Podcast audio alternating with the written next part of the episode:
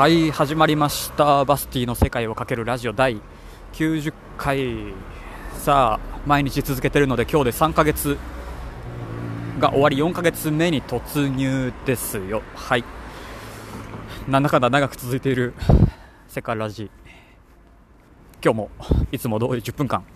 やっていきます。よろしくお願いします。さあ今日は12月29日日曜日。時刻は夕方4時半。ちょっと行かないぐらい。4時20分です。なんで行かないぐらいってなんですかね。今日も京都でジョージアの首都トビリシからお届けします。まあ、今日は一本ね裏道を今歩いてるんで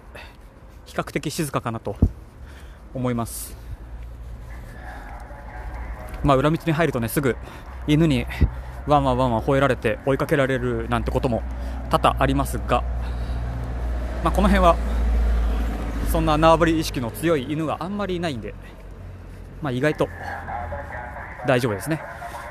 なんだ？あーなんか不用品回収的な車？ボンネットにいっぱい荷物を積んで何か喋ってる不用品回収だと思うんですけどねきっと。まあ、年末だし、まあ、そういうのも上司にもあるんでしょう。もう明日明後日で31日大晦日。なので今日はこの1年間の振り返りを、まあ、しようかなと思います、まあ、31日は年越しはのタイミングでポッドキャストを撮っておいてなんか花火の感じとかジョージアのね、あの年越しの感じをまあやろうと思うのでもしベロベロに酔っ払ってなければやることでしょう、まあ、日本との時差が5時間あるので、えー、日本の猫猫ちゃんが あの寝そうだから5時間あるんでジョージアの時間でいうと夜の7時に日本は年越しをしててそのタイミングでみんなで1回パーッとやるみたいなんですけど、まあ、その後までね5時間ぐらい、まあ、時間があるんで、まあ、そこで街中をちょっとブラブラしながらメインの方に行きながら、まあ、5時間もあるんでねおそらく出発は9時10時とかになるんでしょうか分かんないですけどまああるんで、まあ、それはちょっとこうご期待をといったところです。ということでさ今年の振り返りやっていきます。多分2回ぐらいに分けてやると思うんで91回まで、明日まで、まあ、やることでしょう。ここに来て全く知らない道を今歩いてるんで、キョロキョロキョロキョロしながら、あれなんですけど、まあ今年初めで、そうか、まずこの旅に出るための荷物準備が、で、ほとんどバタバタバタバタしてて、うんとそうですね。しててだから年始のセールで、えー、アウトレットアウトレットモールかに行って、まあ、カバンだ服だ各種いろいろ旅に必要そうなものをね、まあ、ひたすら用意をしてたのが多分今年の初め1月の頭。日本を出たのが1月の27日の土曜日。皆さん覚えているでしょうか？あの大坂なおみがテニスで優勝した日。あの日に、えー、自分は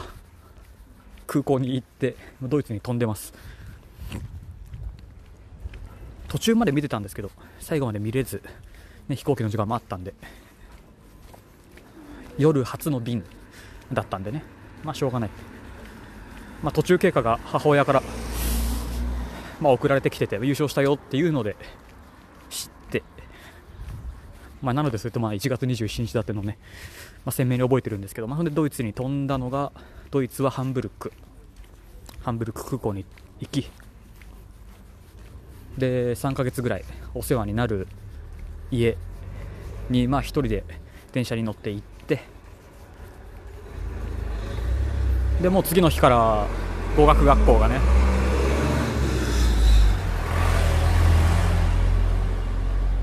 次の日から語学学校が始まって全く知らない街ちょっと雨も降ってて語学学校場所わかんないしでもちろんネットも繋がらないし、まあ、そんな気はしてたんでちゃんと早く家は出てとかしてたんですけど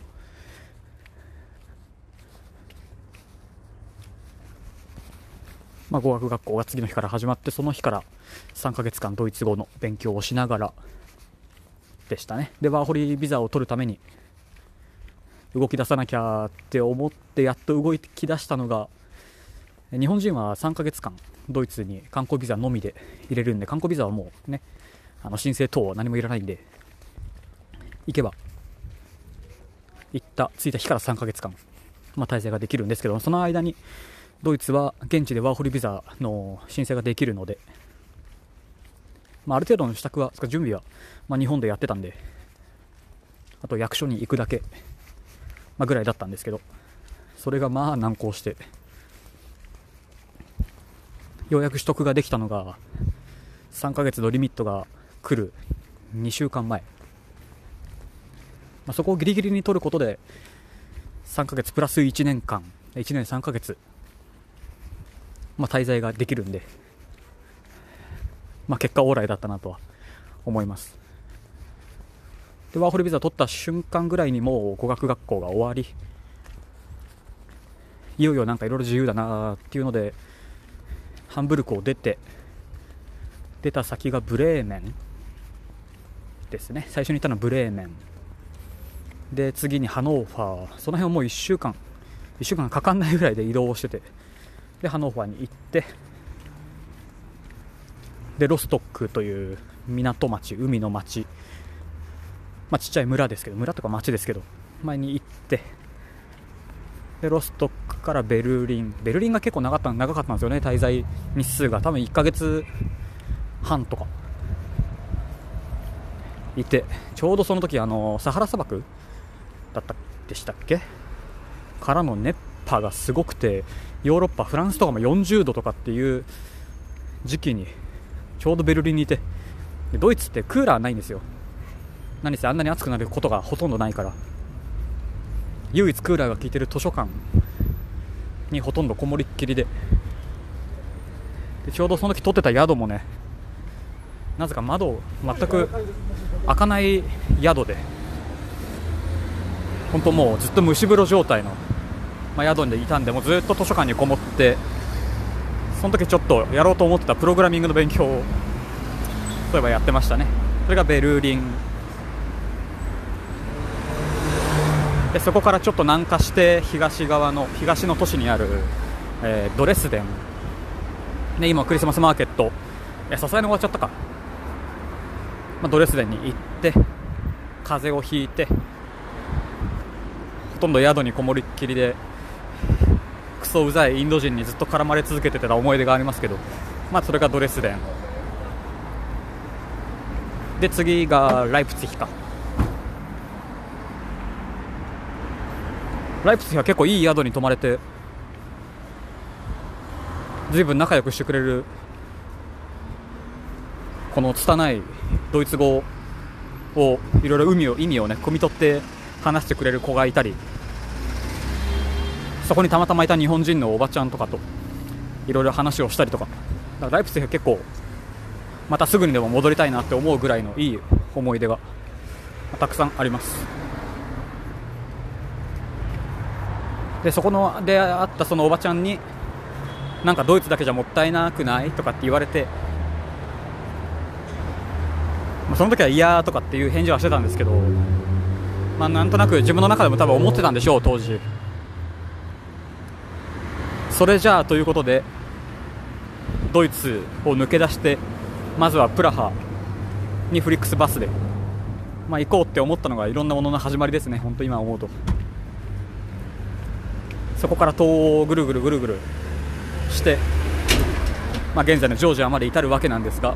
あっという間に10分経ってしまったんでもう最初の前置きがなかったですねちょっと。まあいつも通りか。しょうがない。ということで東欧編はまた次回パート2やります。その時点でまだ半年も経ってないくらいですね。そうですね。真夏ちょっと前とかの話なんで。ということで東欧編はパート2でただただ自分が回ってきた国都市のことを話すだけのこの1年の振り返り。ぜひお付き合いください。よろしくお願いします。さあそんなドイツ話も各都市ちゃんとそのうちやりやるとは思いますがそれは年明けてからなんとなくいいタイミングでやることでしょう。なんか質問等あればカタカナハッシュタグセカラジをつけてツイッターでつぶやくかまたはリプランでもお待ちしてます。もちろんアンカーボイスメッセージという機能あります。あなたの声吹き込んでいただけたらこの番組の中で使わせていただきますんで。もう10秒とかでも全然結構なのでぜひ一度チャレンジしてみてください。何でも結構です。お待ちしてます。よろしくお願いします。ということでまた次はパート2でお会いしましょう。またね。